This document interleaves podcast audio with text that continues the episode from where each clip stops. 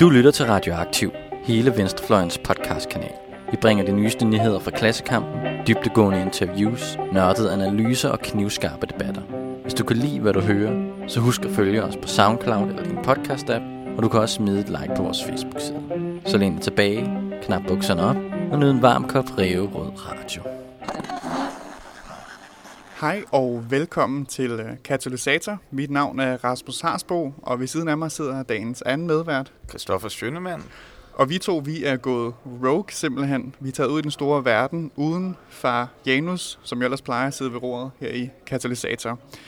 Øhm, som trofaste lytter også vil vide, så har vi for vanen nærmest eksklusivt kun at invitere øh, andre rukkere med i podcasten, men for at det ikke skal være løgn, så har vi to været så dristige at tage radioaktiv den ræve røde radio ud på CBS i dag. Langt væk fra Solidaritetshusets sikre røde rammer. Øh, det har vi gjort, fordi Folketingsvalget, og det er fra resten af CBS, man kan høre her i baggrunden, hvis øh, man skulle være i tvivl. Men det har vi gjort, fordi Folketingsvalget er blevet udskrevet, og vi nu står midt i en fire uger lang valgkamp. Jeg blev endda lige tilbudt en flyer med et stort flot billede af Tommy Ahlers lige herude foran CBS tidligere. Men det vi skal tale om er ikke øh, valgkampskampagner eller denne, hine, øh, denne eller hine politiker eller politiske parti, fordi øh, det her er katalysator, hvor vi godt kan lide at svinge os op på den rigtig høje klinge. Så det vi skal tale om i dag, det er selveste det danske demokrati. Valget er jo som bekendt demokratiets fest, men hvor meget har vi egentlig at fejre? Hvor godt kører det danske demokrati egentlig? Er vi overhovedet færdige med at demokratisere Danmark? Til at diskutere det her med os i dag har vi øh, Christoph Ellerskov med i hvad kan man sige, vores øh, fællesstudie, som er elite- og magtforsker med base her på CBS. Velkommen til dig. Tak.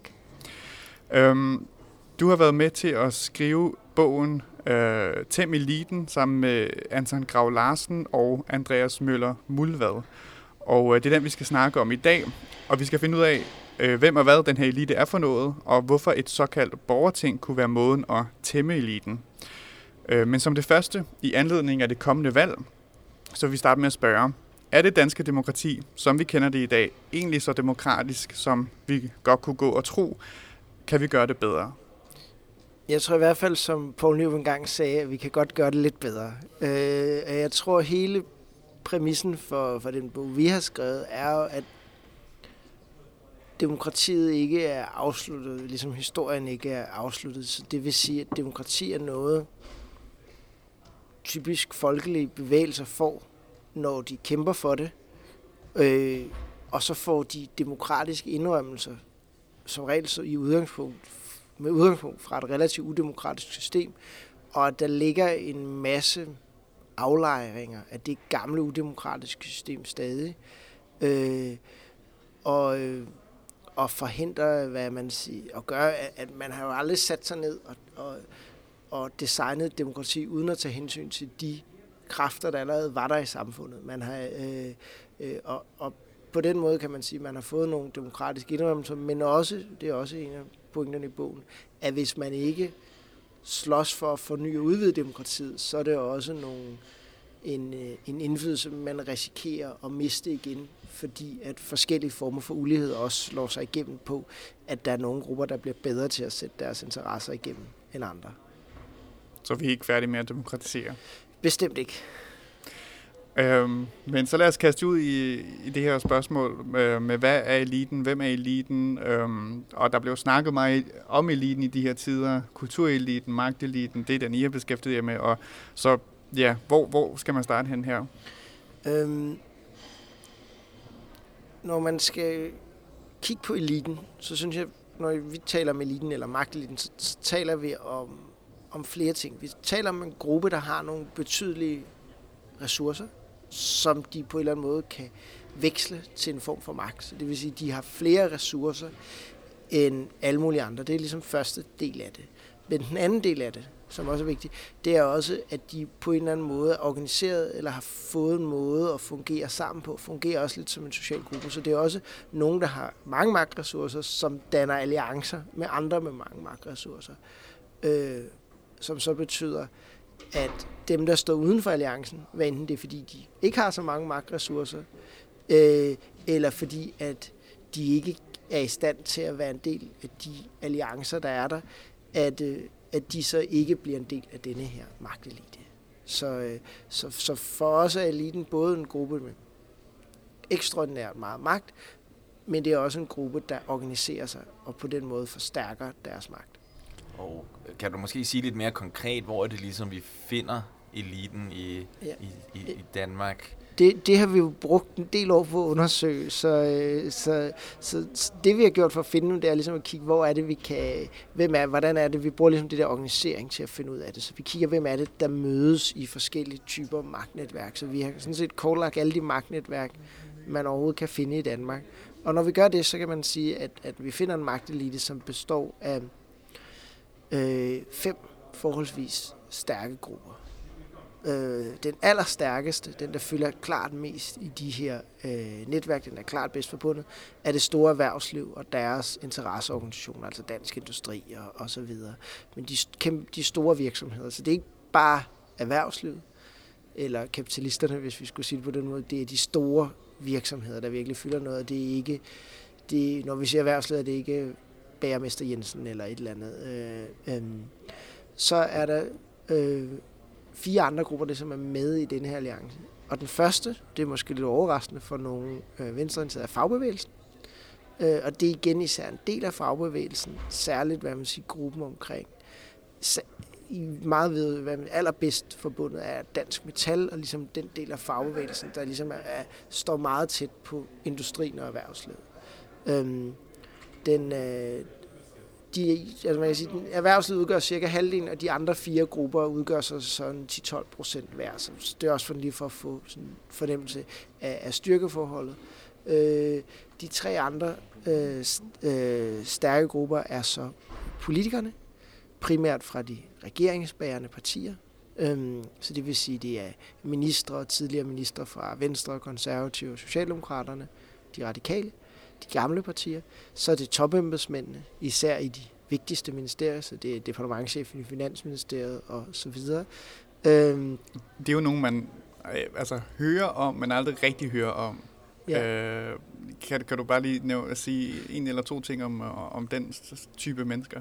man kan sige, at topembedsmændene er kendetegnet ved at have meget lange karriere i embedsværket, og i øvrigt også bo de samme steder som erhvervslivseliten og alt muligt andet, og være, man sige, ligne dem forholdsvis meget på, på de fleste øh, øh, karakteristika. Og en del af dem slutter så også deres karriere for eksempel interesseorganisationer for erhvervslivet eller et eller andet andet. Så der er også en eller anden form for, for udover de her netværker, der er også en sammensmeltning, når vi kigger på, på karriere.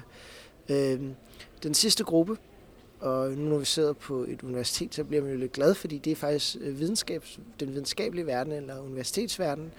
Øhm, men øh, når man som jeg for eksempel er sociolog, så kan man godt blive lidt ked af det, fordi at det er ikke, der er masser af samfundsforskere, men de er alle sammen økonomer, og man kan sige, det er rektorerne af universiteterne og øh, øh, hvad man siger, øh, økonomerne omkring de økonomiske vismænd, der virkelig fylder noget her.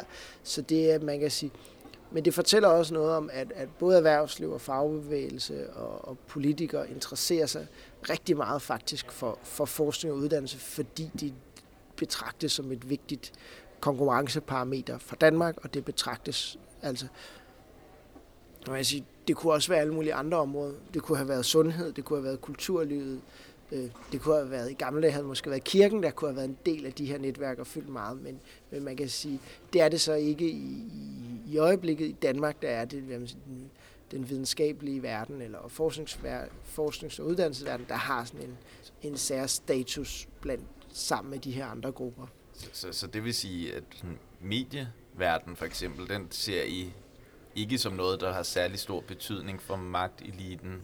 Man kan sige, at medieverden, en del af de her, nogle af de her magtelitefolk er direktører i, i medievirksomheder, eller sidder i fonden, Berlingskes fond, eller fonden for politikken, og på den måde er de med til, eller bestyrelsen for Danmarks Radio, og på den måde med til at forme vores mediebillede. Men dem, der faktisk producerer nyheder, er ikke en del af det. Det kan der måske være to grunde til. Øhm, og den, øh, den første grund er, at at mediefolk, også på en eller anden måde, hvis de binder sig alt for meget ind i det her netværk, så kan de, hvad man siger, så mister de også noget af den uafhængighed, de har brug for. Så de kan ikke rigtig nødvendigvis organisere sig. Det kan man sige, det er måske faktisk meget godt, at medierne ikke er en del af det her. Øhm, og den anden grund til det er måske også, at medierne måske betyder mindre for de her magtelite folk, end man tror, man måske får det, som man gerne vil Men vi kan jo se i andre lande, hvis vi tager til Storbritannien, eller hvis vi tog til Italien under Berlusconi, der var mediefolkene virkelig en del af det her, så det er ikke, det er ikke noget, det, det har måske også noget at gøre med, hvordan medierne har været organiseret i Danmark, og noget af det store erhvervsliv har tidligere været organiseret i medierne. Vi har jo også tidligere haft medier i Danmark, der var fuldstændig knyttet til de politiske partier, da vi havde partipressen.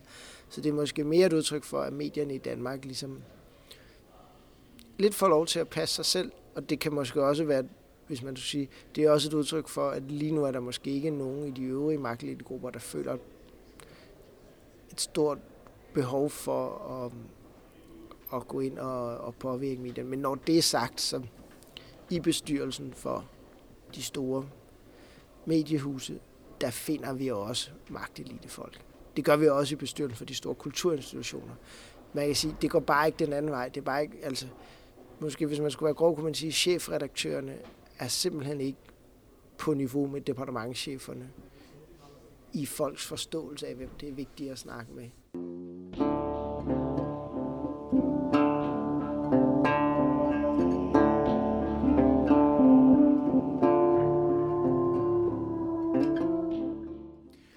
Så det her, det var ligesom de fem øh, grupper, som udgør magteliten. Øhm, det kan måske hjælpe øh, lytteren og os andre lidt på vej med at forstå, hvad den her magtelit er, ved at se på, hvad det ikke er. I er blevet kritiseret, eller der er blevet lavet en øh, anmeldelse af jeres bog af Henrik Dahl i Alting, som gav den et, en stjerne, fordi han ikke kunne give den nul stjerner. Ja. Øhm, og han kritiserer jer for at ligesom optegne et billede af et syntetiseret subjekt, som ligesom bare øh, volder sin magt igennem igennem samfundet, øh, og ikke, I ikke tager højde for alle mulige nuancer i øh, interessekonflikter imellem øh, den, den her hin og så videre, så videre. Øh, hvordan øh, svarer I på, på den kritik? Øhm, altså, Henrik Dahls kritik i virkeligheden går jo på sådan en slags lidt besynderlig efter min teori om balance, alle interesser ligesom perfekt balanceret ud, og der er ikke nogen interesser, der er stærkere end andre. Så hvis det er noget med miljø, så mener Dansk Naturfredningsforening noget, og øh, øh Landbrug og Fødevare mener noget andet, og de er cirka lige stærke, så de balancerer hinanden ud øh, på en eller anden måde.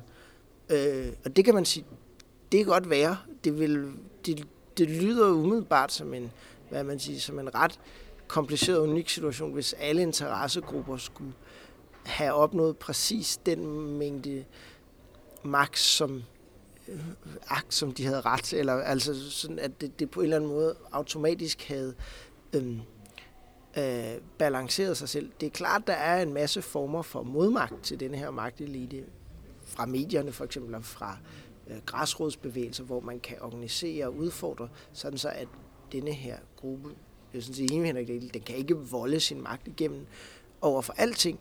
Øh, men den står med forholdsvis gode muligheder for at, at varetage sine interesser øh, og beskytte dem over for, øh, øh, over for modstander. Den største magt for den her gruppe er måske også dens evne til at opretholde status quo, altså forhindre forandringer, der tager magt eller ressourcer. Øh, øh, fra dem. Men det er jo også klart, at nogle af de her mennesker, fagforeningsfolkene, politikerne, skal jo også er på valg, skal hente legitimitet nogle steder, så, så, så man kan sige, de er jo også afhængige af, at deres beslutninger opfattes som legitime, men de har også ressourcerne til at sætte og sørge for øh, opbakningen gennem tal, Finansministeriet producerer, øh, gennem, gennem at, at være med til at forme øh, hvad det er, forskningsverdenen interesserer sig for at gå op i, at der også bliver produceret de her former for, for legitimitet. Men, men man kan sige, hvis man skal ikke læse det her sådan, at denne her gruppe kan bare beslutte sig om alting. De er jo også nødt til at være indbyrdes enige, så der er jo også, der er også en ret delikat magtbalance på spil i magteliten med, at der er en masse hensyn internt, der skal tages. Øhm, men forestillingen om, at vi ikke kan snakke om, at der er nogle interesser, der er bedre repræsenteret eller mere magtfulde end andre, er, efter min mening. Altså, det,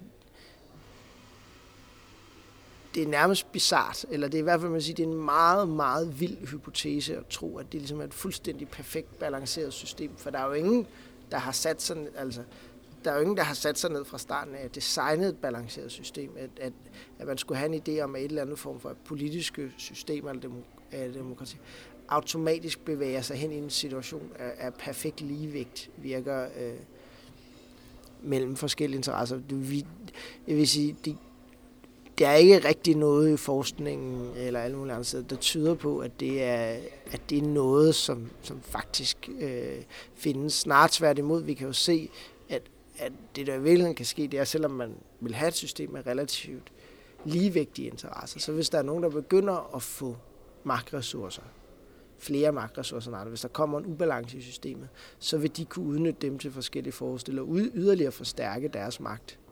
Så man kan sige, det er et spørgsmål om, at hvis man, man kan sige, man kommer i en position, hvis man får magtressourcer nok, hvor man får nemmere ved at akkumulere flere magtressourcer. Så, så sådan et, et, et, et ligevægtssystem er svært at forestille sig, og det, at, at det opstår af, af sig selv. Det vil sige, det, er, det er jo ideen ved demokratiet, er jo at gøre det, men, men så vil man også i den logiske slutning af, hvad Henrik Dahl siger, er, at vores demokrati, som det er organiseret lige nu, er fuldstændig perfekt, fordi det sikrer den der totale ligevægt af, af interesser. Det, det er igen... Øh, det hænger, det hænger måske også lidt sammen med hans også sådan, ja, liberale, liberale forståelse, ikke? Sådan en idé om, at jamen, vi har nogle, blandt andet nogle markedskræfter, der sørger for, at de bedst egnede direktører får lov at lede virksomhederne, de bedst egnede bestyrelsesmedlemmer får lov at lede bestyrelserne, og at det ligesom på en eller anden måde sørger for, at der så sker en eller anden balance, ikke? Ligesom at vi har et demokrati, og hvis folk er rationelle og tænker sig om, så får vi nogle repræsentanter, som kommer til at repræsentere. Ja. Øh, ja, det er vel lidt den, den forestilling, som I skriver jer op imod.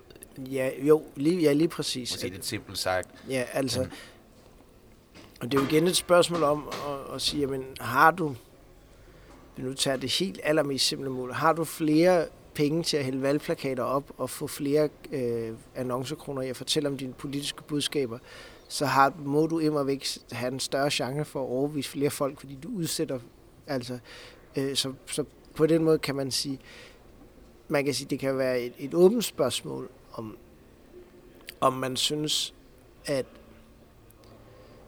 hvor meget man vil gøre for at, at balancere det her. Eller, det, eller ikke et åbent, det er et politisk spørgsmål. Men, men, men, men det er ikke et politisk spørgsmål, om magtressourcerne er ulige fordelt mellem forskellige grupper. Og, øh, øh, og, øh, og selvom en organisation som Danmarks Naturfredningsforening måske er dygtig til at gå i medierne og har mange medlemmer, så er de altså, hvis vi på nogen måde sammenligner med en organisation som Landbrug og Fødevare, som har kæmpe forskningscentre, som sidder dybt, dybt, meget, meget tæt på, det, øh, på regeringspartiet, har repræsentanter i deres hovedbestyrelse, har kæmpe store virksomheder osv., øhm, har hele, hvad man siger, øh, øh, har stærke relationer også til fagbevægelsen, fordi man har en masse ansatte osv. osv. osv. Så øh, at sammenligne de to grupper og sige, at de er, de er, de er lige, de er lige magtfulde, er øh, et eller andet sted, det er jo, det er jo gående mod bizart, eller sådan, altså det er kun en, en, i sådan en helt forskruet opfattelse af virkeligheden, at man kan komme, komme derhen. Det man så kan sige, altså måske mener ikke det, det er så at sige, at men, der er nogle, man kan, man kan have nogle muligheder for fordi politikerne skal hænge demokratisk legitimitet, det kan spille nogle kort i hånden på naturorganisationen, som gør, at de kan lægge et pres øh, på landbruget, sådan så de ikke, landbruget ikke bare kan hælde lige så meget gyld ud, som de vil. Det vil man sige, det, det er jo også det, der sker.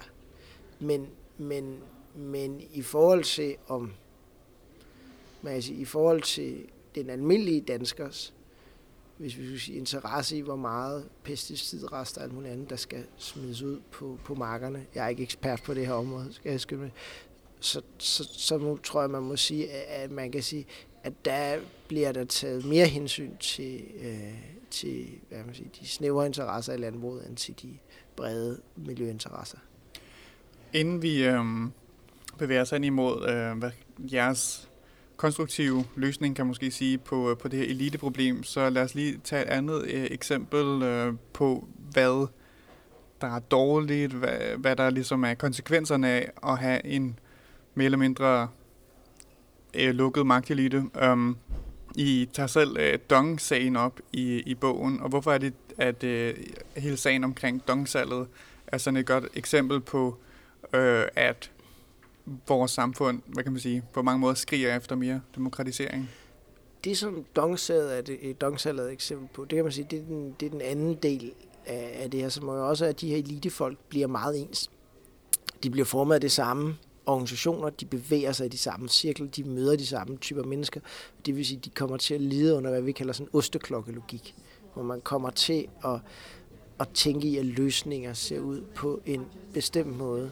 Så for eksempel øh, så kan man, øh, altså i Dong, at man bliver så forhippet på, at man skal have øh, Goldman Sachs ind som køber, og at man efterfølgende, på grund af den magtkoncentration, der er i det politiske system, ikke har nogen, der er i stand til at, at sige, er det her en dårlig idé, og når der kommer folk udefra, for eksempel tidligere statsminister Poul Nyrup Rasmussen siger, prøv at høre, dong er værdisat alt for lavt, så insisterer man på ligesom at fortsætte i den logik, man har, og beholde de rådgiver, man har, fordi, at, fordi at det den, i den verden, man lever i, at det er de eneste rigtige. Og, øh, og på den måde så fører det til, hvad vi kalder sådan dårlige beslutninger. Vi har vi har tre eksempler i bogen. Vi har Dongsalg, vi har også sagen om skat, hvor man tror, man kan fjerne 40 procent af medarbejderne, uden det går ud over evnen til at inddrive skat. Det viser efterregningen på mere end 100 milliarder jo, at det, det var meget, meget forkert og en helt sindssygt dum besparelse, som foregår i en forestilling om, at medarbejdere åbenbart ikke betyder noget for, eller sådan, altså det, det virker jo som om, når man kigger på det bagfra, det er foregået i en eller anden form for parallel virkelighed. Øhm, og sidste eksempel, vi bruger, altså forløbet omkring bankpakkerne. Vi kunne lede det videre til bankernes evne til at regulere sig selv, hvor man slet, slet ikke er i stand til at, hvad man siger, fra politisk side og embedsmændenes side, at tage hvad man siger, borgernes perspektiv på det her, og alt for villig til at, øh, og, øh, og, og lade bankerne regulere sig selv og selv foreslå løsninger til at løse de her problemer og, og tørre regningen øh, af på, øh, på, øh, på borgerne.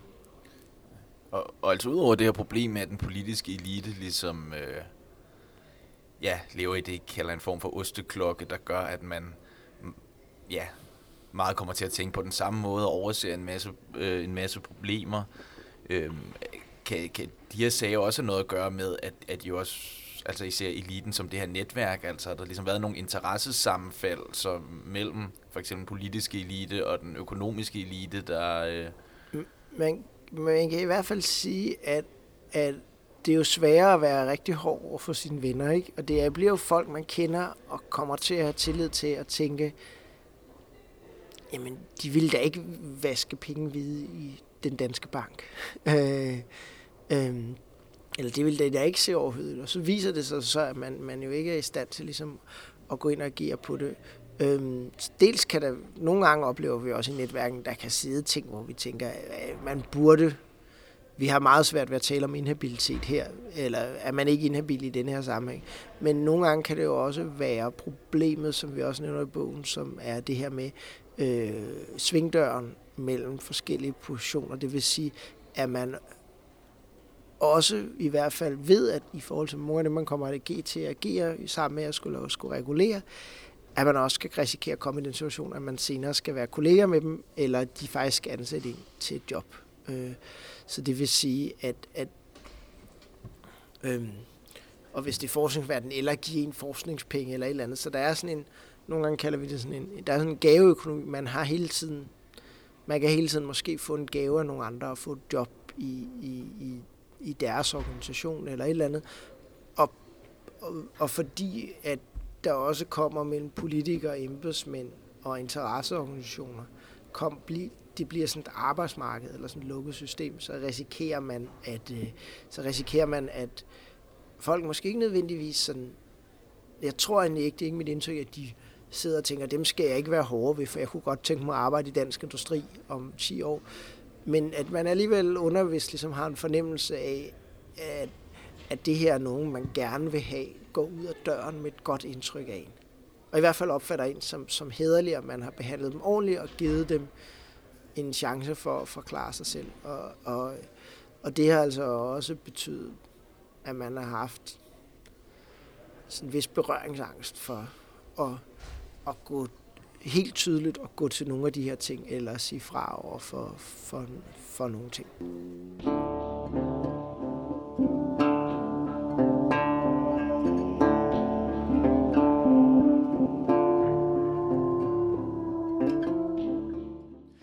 Nu har vi snakket om, øh, hvad problemet er, kan man sige, den her magtelite, og hvem det er, og hvad det er. Øhm, og bogen hedder jo Tem eliten, så hvad, hvordan er den, den skal tæmmes? Hvor, øhm, og der, der, har, der er jeres forslag, det er jo det her borgerting, blandt andet. Øh, I har også et andet forslag, som vi øh, også øh, hurtigt kan berøre. Øh, men først og fremmest borgertinget. Øh, hvad er et borgerting? Et borgerting, det er øh, et... Øh, I virkeligheden er vi jo inspireret fra det gamle ting, hvor man også har de her øh, borgere sammen. Et borgerting er øh, en gruppe af øh, borgere, der drøfter politiske anlægner. Øhm, og, øh, og det springende spørgsmål er så, hvordan finder man borgere til dem? Og der er vi jo vant til at betragte demokrati som noget med valg at gøre. Men det man jo gjorde i, i det gamle Athen, der var man frygtelig bange for valg, fordi der tænkte man, de ville, hvis de så vores demokrati i dag, så ville de sige, men i tosset, det er da bare de rigeste, der kommer til at bestemme, for det er jo dem, der kan købe sig til folks stemmer, eller, eller ligesom øh, vil være prominente, og folk vil kende og stemme på.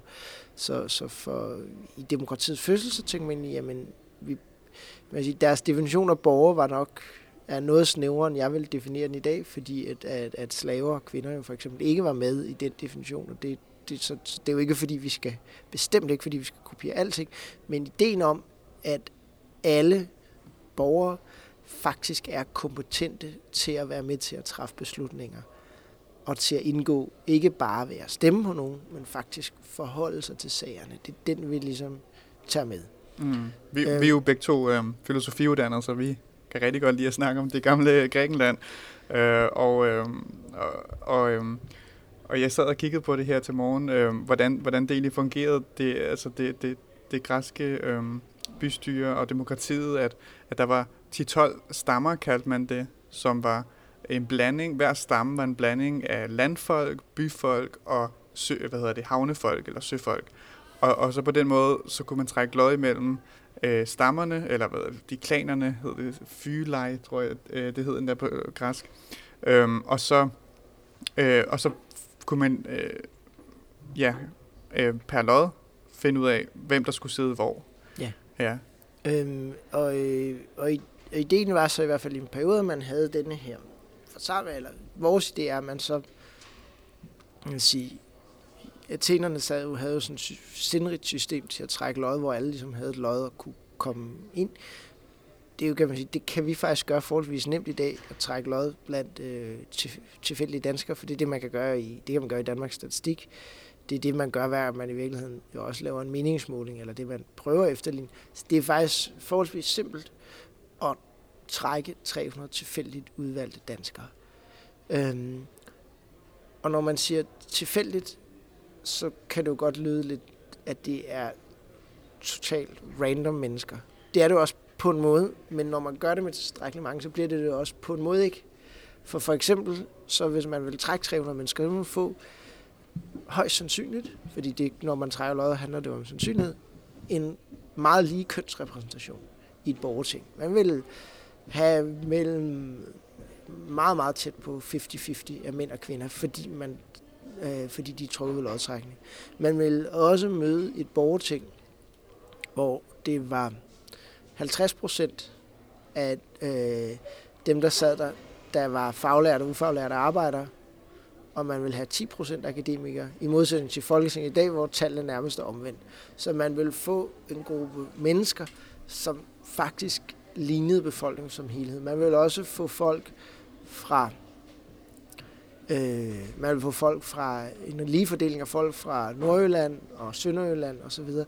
så man vil også hvad man sige, undgå alt frygt for københavneri eller et eller andet andet. Så, så man kan sige, man vil få et, et, et Ja, og i forhold til magteliten, så vil man få, hvad jeg skriver I, max 1 fra, øh, fra magteliten, fordi den er så lille.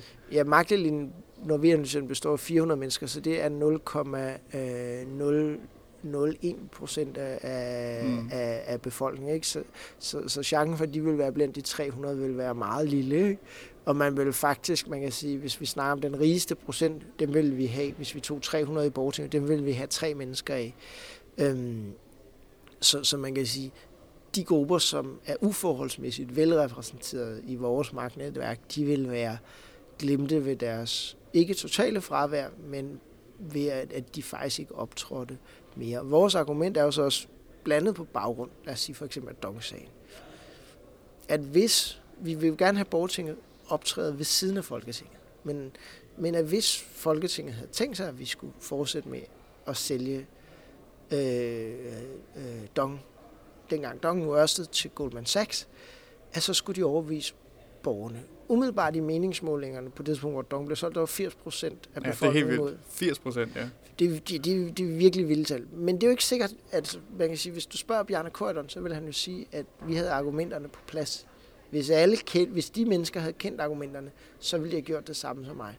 Og det, som jeg i virkeligheden ser borgertinget som en mulighed for, det er jo at give politikerne den legitimitet at sige, nu har vi truffet en beslutning, I synes er i som udgangspunkt synes er en pisse dårlig beslutning. Men dem, der ligner jer, har vi sat ned, vi har forklaret sagen, de har hørt alle argumenter for imod, og de er faktisk enige med os. Det vil give et, et kæmpe gevinst mm. i forhold til den politikerlede og, og skepsis, vi og det, og det er også en pointe i forhold til, øh, altså når I bruger ordet tæmmet og utæmmet, at øh, altså, en utæmmet elite er en elite, der, jeg tror, øh, han der skrevet ned, øh, citerede jeg, en elite, der ikke behøver at stå til regnskab for deres egne beslutninger. Så det er jo en måde, hvad kan man sige, at overhovedet inden der truffet en beslutning, og så, øh, hvad kan man sige, øh, lade dem stå til regnskab for den beslutning, de bliver Vær, vær sikker på, at de træffer, og så kan man også sige, måske kunne man også forestille sig, at det havde en, en censurerende effekt på den måde, at måske vil man også sidde som politiker og sige, okay, vi kan sgu ikke sælge denne her til almindelige mennesker, fordi at den logik, vi bruger her, ikke simpelthen, den holder faktisk ikke.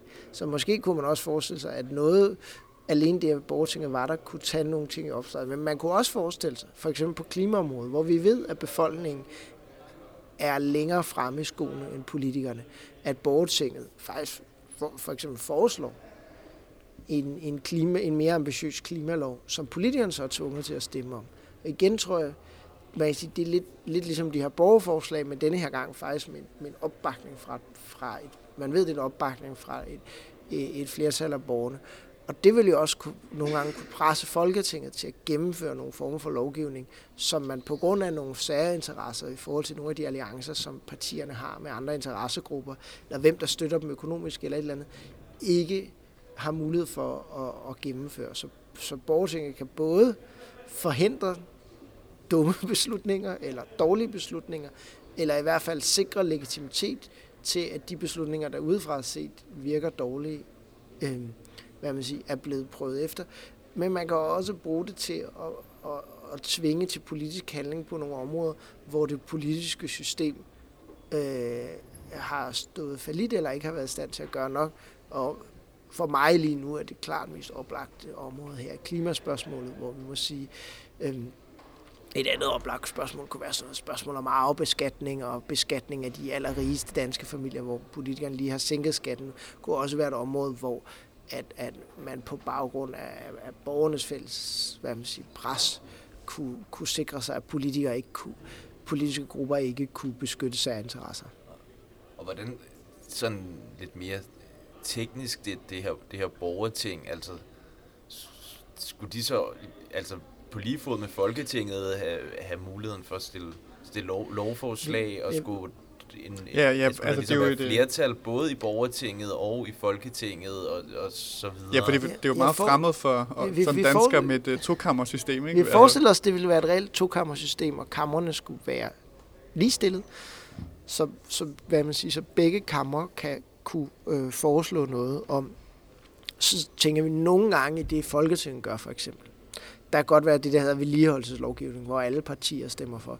Der kan man jo sagtens have sådan, jamen hvis Folketinget, hvis ikke mindst 10% eller 5% af Folketinget stemmer imod, og hvis ikke der er nogen i borgertinget, hvis ikke en vis andel af dem, der er i borgertinget, siger, at vi foreslår, at vi er nødt til at tage det her op alligevel, så behøver det ikke gå igennem en behandling i borgertinget også, for eksempel. Mm. Man kunne sådan set også forestille sig vice versa, hvis hele folk borgertinget foreslår et eller andet, altså, altså kan Folketinget gennemføre det uden egentlig at, at tage det op med gennem deres behandlinger. Øhm, så, så ideen er egentlig, at ideen er, at det vil være et tokammersystem, men man kunne også sagtens forestille sig nogle ting, hvor noget af det sådan lidt mere praktiske vedligeholdelsesarbejde, det behøver man jo ikke, altså hvis der ikke er nogen, der ser et behov for, at begge kammerne tager det op, så kan man også godt øh, lade det nøjes med at blive behandlet i det ene.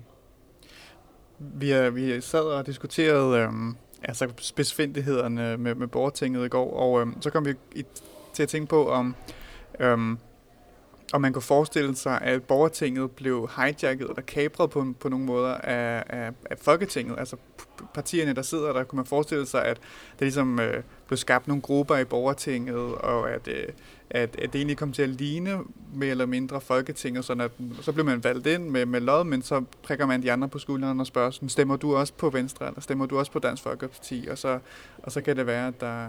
Jeg, jeg tror, der skal man være klar over, det, det er under 4% af alle danskere i dag, der er medlem af et politisk parti. Jeg vil sige, hvis vi havde gjort det her i 60'erne, hvor det var næsten en tredjedel af befolkningen, der var medlem af et politisk parti, så kunne man godt forestille, fordi der var, jeg sige, der var de her politiske bevægelser væsentligt stærkere som brede politiske bevægelser. Men i dag vil man selvfølgelig sige, så det vil sige slag på tasken, 12 mennesker i borgertinget vil som udgangspunkt være politisk organiseret til at starte med. Der vil selvfølgelig også være nogen, der har et særligt forhold til et politisk parti. Men jeg tror også, at man skal være klar over, at for de fleste mennesker føler ikke, har ikke et lige så intensivt forhold til partipolitik, som partipolitikerne og folk, der er politisk aktive måske generelt selv har. Så for mange vil det jo være et, være et spørgsmål om fra sag til sag, og de føler sig ikke altid dækket ind af et, et bestemt parti. Det kan vi også se fra, fra vælgermålinger, eller alligevel, at der er selvfølgelig en kerne omkring nogle politiske partier, men der er også forholdsvis mange, der skifter rundt mellem politiske partier. Ikke nødvendigvis blokke, men i hvert fald ikke nødvendigvis hører til på præcis samme politisk parti hver gang. Så, så, så, så min, min bekymring for det vil være mindre, fordi jeg tror, at de fleste vil... Og jeg tror også, det vil give bagslag for dem, der ligesom prøvede at... Og jeg tror, at de andre vil, personer vil bryde sig om at blive placeret i kasser. Øhm, øh, og man kan faktisk også forestille, noget af det, vores forhåbninger vil være, at i sådan borgerting vil man jo netop måske også få nogle diskussioner, der går ud over partipolitik, at, af to grunde. Øh, For det første, fordi at, øh, at folk ikke føler sig stærkt for det, og for det andet, fordi de her mennesker skal jo heller ikke genvælges, så man kan sige, hvad skulle, hvad skulle min interesse i at blive ved med at støtte, hvad inden Venstre foreslår være, hvis jeg sad i borgertinget, selvom jeg generelt set godt kunne lide partiet Venstre, men hvis de var ved at gennemføre noget, hvor, som jeg synes lød øh, fjollet, så har jeg jo ikke, hvad man siger, øhm, der vil selvfølgelig være nogen, der har mere tillid til nogen end nogen andre, men det vil give, det vil give et, et, et andet blik øhm, øh, Mm. øh, på, på, hvad der foregår. Ikke? Men, men kan man ikke også frygte, at måske netop det her med, at folk ikke skal genvælges, også kunne betyde, at der var en del, der i endnu højere grad øh, ligesom stemte ud for nogle særinteresser? Hvor man kan sige, i hvert fald ideelt set i det repræsentative demokrati, der er der jo, en, øh, og det er så ideelt set, så burde det jo være sådan, hvis en politiker stemmer efter nogle, sine egne særinteresser, så bliver de ikke valgt igen. Hvor her, der kunne man jo i teorien gå ind og så sidde og spekulere i, når jeg skal tilbage på den her arbejdsplads, jeg skal gøre min chef glad, så derfor stemmer jeg efter hans interesser, eller stemmer efter min egen virksomhed, eller min fætters virksomheds interesser, eller og, og, og, og så videre, ikke? Det er jo, der er jo altid et risiko for, at dem, der konkret, ligesom, men der kan man sige, dem fra borgertinget vil jo så også være meget spredt. Ja. Så ja, det er jo klart, der vil være noget lovgivning, som berører nogle af de her mennesker personligt, og som de af den grund vil, vil, vil engagere sig i. Øhm, øh, men, men det vil typisk være forholdsvis få af dem, og hvis det er fordi, det berører mange, så vil det også sandsynligvis være, fordi det faktisk berører mange danskere. Så lad os sige, at lad os sige, der sidder en masse folk, som får at vide, at hvis vi gennemfører denne her miljøafgift, sådan en NOx-afgift, så vil det koste så og så mange arbejdspladser i hele, i hele landet, i alle de her sektorer. Og, de, og så sidder der pludselig halvdelen af borgertinget og siger, det vil nok også gå ud over mig. Så er det måske faktisk også, så er det siger også en, en fin nok bekymring, fordi så vil det faktisk gå ud over mange danskere. Så er man nødt til på en eller anden måde at finde ud af en, en, en løsning. Så, så, så der kan selvfølgelig være nogle sager, hvor man vil kunne snakke om inhabilitet, eller et eller andet, hvor man ville skulle, altså måske foreslå, eller finde ud af, nøjagtigt ligesom man har i Folketinget, eller man har, hvis folk er domsmænd, eller et eller andet andet, at der er nogle sager, hvor nu er det nok en god, man skulle lave nogle regler for, nu er det nok en god idé, du går uden for døren, og ikke blander dig mere i, i denne her debat, eller ikke er en del af det her, fordi det helt konkret berører noget, men, men Ja, og, og, og så vidt jeg husker, så har I også nogle, nogle idéer til øh, nogle etiske retningslinjer, der skulle Ja. være, og på en eller anden måde noget system, sådan så folk kan blive stemt ud af borgertinget, hvis Det der er nogle ja, det er regler, klart, de ikke lever op til. og det så er videre. klart, altså man kan ligesom sige, præmissen for at være for at gøre sin borgerpligt i sådan en sammenhæng og indgå i borgerting, er jo også, at man, man lever op til almindelig sund opførsel. Det vil sige, hvis man, hvis man, ikke, hvis man ikke følger nogle almindelige regler for respektfuld dialog med andre og alt muligt andet, så, øh, så, så kan man selvfølgelig ikke sidde der. Så, så- man kan sige, hvis der kommer folk, der er tilstrækkeligt tosset, altså, lad os forestille os, der kommer folk, der opfører sig som sådan en som Rasmus Paludan gør i en debat. Det vil nok være meget usandsynligt, at vi møder sådan nogen i borgerting, fordi det, det, vil sige, det er kun det politiske system, der kan, næsten kan producere sådan noget. Men, men, men hvis der kommer sådan nogle typer, så, så, som begynder at kalde øhm, øh, øh, så, så, så, så kan man jo sagtens sige, at det, nu overskrider du de etiske retningslinjer, vi andre 399 er enige om. Øh, øh, og, øh, Eller 299. 299, ja, undskyld. Og, og, øh, og ja. så kan du selvfølgelig ikke være med mere. Eller sådan, altså, fordi det er klart, hvis der er nogen, der begynder at chikanere, eller mm. Mm. på anden måde, ligesom, og ligesom træde uden for almindelig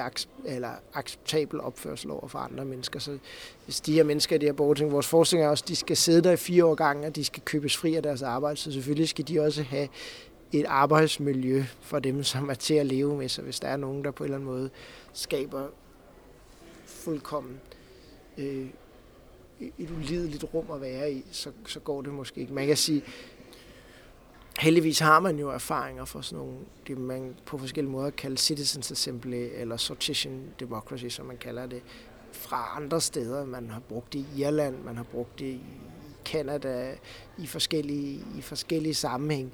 Øh, øh, og der er folk jo fi, altså Mm. det vil sige, i, øh, vi er jo, hvad man siger, en af vores grundtro i demokratiet er jo også, at almindelige mennesker er ganske fornuftige, hvis, eller er fornuftige og kan løse problem, problemer, og man kan sige, så, så, så det forventer vi, det, det, kan man sige, det er en forventning, vi med rimelighed kan have, eller det, kan man sige, det er også sådan en grundsten i demokratiet, at vi faktisk tror på, at almindelige Mm. folk er kompetente borgere, kan indgå i det her. Der er selvfølgelig nogle enkelte, der ikke kan, og det skal man finde ud af, hvordan man håndterer.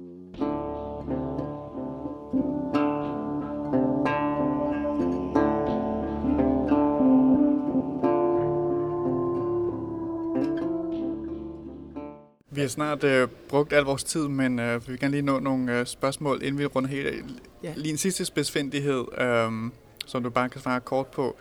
skal det være en slags værnepligt? Skal, man, er det, er det med, skal man ind, eller er det frivilligt? Kan man takke nej? Fordi hvis man kan takke nej, så kunne man jo forestille sig, at der er en bestemte segmenter af befolkningen, som kunne være mindre tilbøjelige til faktisk at takke det er, det er en borgerpligt, en borgerpligt mm. skal. Man kan sige, der kan altid være særlige forhold. Man kan have et handicap eller sygdom eller et eller andet, som gør, at man ikke kan. Så skal man selvfølgelig have mulighed for igen ud fra nogle retningslinjer og, øh, og sige nej, men som udgangspunkt skal det være så omfattende som overhovedet muligt, mm. hvem der skal være med. Og der skal vel også, også så vidt jeg husker, nævner I også det der med, at der godt kan være en eller anden nægterordning, eller sådan en militær nægter, hvor ja. at, fordi det vil det vel også være problematisk, hvis der er folk, der virkelig synes, at det er værst i hele verden at sidde derinde, ikke? At det kan jo, jo også... Og, og hvis man, ja, hvad jeg vil sige, hvis man ligesom skal, hvis man får nogen ind, der bare vil obstruere eller et eller andet, så kan man sige, så, så, så, så skal man finde på et eller andet andet, men som udgangspunkt, så skal man levere en anden type forpligtelse. Man kan sige, at demokratiet er noget, som vi alle sammen tager på os som, som et ansvar i det her. Og så er man også nødt til at bidrage. Hvis man ikke vil bidrage på den måde, så må man bidrage på en anden måde. Så man kan ikke bare være så, fordi det passer lidt dårligt i ens karriereplanlægning, eller man heller har lyst til at lave noget andet. Og, og, og det kan selvfølgelig godt være lidt ærgerligt for nogen, men, men der må vi sige, at vi har også vi har bare sindssygt meget brug for dig. Så det er lidt ligesom at blive udskrevet til herren i krigssituationen eller et eller andet. Vi har brug for dig, og du kan ikke bare finde hinanden. Mm. Øh, et andet spørgsmål, som du også øh, lige skal have, men øh, som vi nok kan regne svar ud på øh, på forhånd, hvad hedder det, det er i, i sådan en her tidsalder med Brexit og med Trump og med hvad hedder det, populisme generelt, øh, er det så ikke netop en tid, hvor man skal være skeptisk over for demokratiet, hvor at det er demokratiet, der tager dårlige beslutninger, øh, og som øh, sætter tingene over styr? Øh, er, det, er det virkelig en tid til demokratisering? Jeg tror, der er to ting. For det første her, så snakker vi i forhold til demokratisering, her snakker vi om valg. Og vi snakker også om, om valg, der både Brexit og Trump på alle mulige måder er dybt problematiske i forhold til Altså, de understreger virkelig noget af problemerne ved, ved valghandlingen, og også ved den, nogle gange den økonomiske ulighed, der kan være, eller hvad kan man sige, og hvad for, et, hvad for nogle spørgsmål valg kan stille til folk. Øh, øh, øh, og, og jeg tror faktisk netop, at, at det understreger, at det er vigtigt at skabe nogle demokratiske system, der skaber større tillid til politikerne, fordi at som jeg ser det, så er både Brexit og Trump i den grad udtryk for, at folk har vil markere over for det politiske system, at de ikke havde tillid til Så man kan nærmest undgå de her, sådan, hvad kan man kalde det, nærmest, altså i situationstegn, irrationelle protestvalg, fordi der ikke vil være lige så meget ja. illegitimitet at protestere over. Helt klart, jeg tror, mm. altså hvis du kigger på den, den, den allerstærkeste grund, der gik ind hos Trumps vælger til at stemme ham, det var, at folk troede på, at han faktisk ville være noget andet, end det, de var vant til at få. Så, det var et, et desperat håb om forandring. Mm. Og man kunne være helt sikker på, at Hillary Clinton ikke på alle måder, det ville være ikke forandring. Mm. Man, man kan måske også sige i forhold til, til Trump, at han ja, placerede sig jo selv som meget anti-elitær. Ja. Selvom han, hvis man laver noget eliteanalyse, så står han nok ret stærk som en del af den amerikanske økonomiske elite. Ikke? Men han har jo ligesom haft mulighed for at lave en fortælling om, at han var imod eliten, og der er en masse folk, der gerne et eller andet sted vil, vil have mere demok- demokrati og have lov til at sige mere og være imod den her elite. Og så vælger man en, som virkelig er en del af eliten, hvor at sådan en her demokratisering, som et borgerting vil medføre, vil måske netop gøre, at der ikke er så mange, der vil på den måde ligesom have behov for at vælge de her repræsentanter for anti-elite. Ja, det, det tror jeg, jeg tror helt bestemt også. Nu får vi se, hvordan det kommer til at gå med Nye Borgerlige og Rasmus Paludan her om, om nogle uger. Ikke? Men jeg tror da også, at overhovedet grunden til, at der kan være lidt opbakning, er, at det ligesom markerer på en eller anden måde, at man kan markere en eller anden... For hvis man har lyst til at protestere helt vildt, føler sig magtløs, så hvis man stemmer på Rasmus Paludan, så kan man i hvert fald markere, at man er pisse træt af det, der er lige nu. For han er i hvert fald ikke en del af det. Mm. Øh, og, og i mindre eller større omfang, så er det jo det, vi ser med det delvise eller hele kollaps af store traditionelle politiske bevægelser over hele Europa, øh, eller forandringer øh, som, som Corbyns Labour, hvor Labour-partiet Storbritannien har forandret sig fuldstændig. Vi ser det splittelse i demokraterne i USA. Vi ser på alle mulige områder de her hvad man siger, traditionelle politiske partier, der er tæt knyttet til eliterne og har været, været meget etableret, at, at de står forfald alle steder, eller i hvert fald, man kan sige, oplever, at, at deres fundament på en eller anden måde eroderer. Som øh, vores aller sidste spørgsmål, øh, inden vi lader dig gå, hvad hedder det, så vil vi gerne vende tilbage til, hvad kan man sige, den her hverdag, vi nu lever i. Øh, valgkampen. Tror du, valgkampen vil se anderledes ud med borgerting øh, på, på sidelinjen? Øh, vil der være nogle andre dynamikker, eller men i hvert fald, hvor det ender med, jeg tror faktisk, jeg håber måske også, at, at, at det kunne faktisk også gøre, at så politikernes opgave ville, så hvis man havde borgerting, borgertingets opgave vil på en eller anden måde være at diskutere sagerne for og imod, hvor de faktisk skulle overbevise hinanden. Og så vil vi ligesom også bede måske i høj grad politikerne om faktisk at komme med nogle visioner for, hvor er det, vi gerne vil trække samfundet hen af. Så måske vil den komme til at handle lidt mere, mindre om, forhåbentlig, hvem der hver især synes, de ville være den bedste kustode administrator for velfærdsstaten, og handle lidt mere om, okay, hvad er det for nogle politiske løsninger, vi vil, hvad er det for nogle visioner, vi har for samfundet fremover. Fordi det, vil jo så, det er jo grunden til, at vi gerne vil bevare Folketinget også. Det er, vi synes, det er vigtigt, at der er nogen, der organiserer sig efter interesser, har nogle visioner, har et samlet billede for at trække samfundet i en eller anden retning, og kan komme med nogle forslag, der på en eller anden måde hænger sammen, eller, eller styrker hinanden. Øhm, så, så forhåbentlig vil det måske komme til at handle, handle lidt mindre om, om, om enkeltsager og milliarder den ene eller den anden vej, og mere om, hvad man siger, og mere om at sige, at vi vil arbejde på et sæt af politiske forslag, der vil sikre et mere trygt Danmark, eller der vil sikre, hvis man er til den anden side, måske et mere liberalt Danmark, eller et mere et, et, et Danmark med mindre ulighed eller lignende, afhængig af, øh, hvor man står rent politisk. Så måske faktisk et mere visionært øh, det, det, det, klima? Det, det, vil, det, det tror jeg vil være min forhåbning, at det faktisk også vil gavne politikerne og, øh, og slippe for det her. Fordi noget af det, som frustrerer mig ved at se politik lige nu, øh, ofte til politisk debat lige nu, det er, at det altid handler om at fremstille sit eget forslag i det bedste lys. Så det vil sige, man er også tilbøjelig til at, i stedet for at sige, vi vil gerne gøre det her. Der er de her positive ting og de her negative ting, men vi synes, de positive ting opvejer de negative ting. Så nu, når man foreslår et eller andet, så siger man, der er de her positive ting, og de negative ting, dem synes vi ikke er et problem, eller dem er ikke.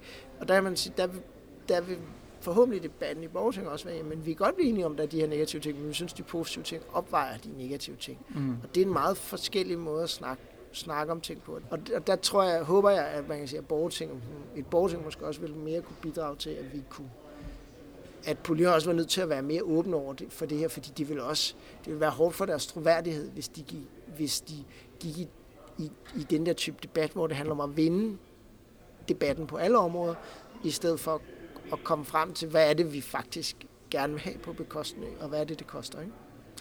Christoffer Ellersgaard, mange tak for at have været med. Det var så lidt. Og tak til lytterne.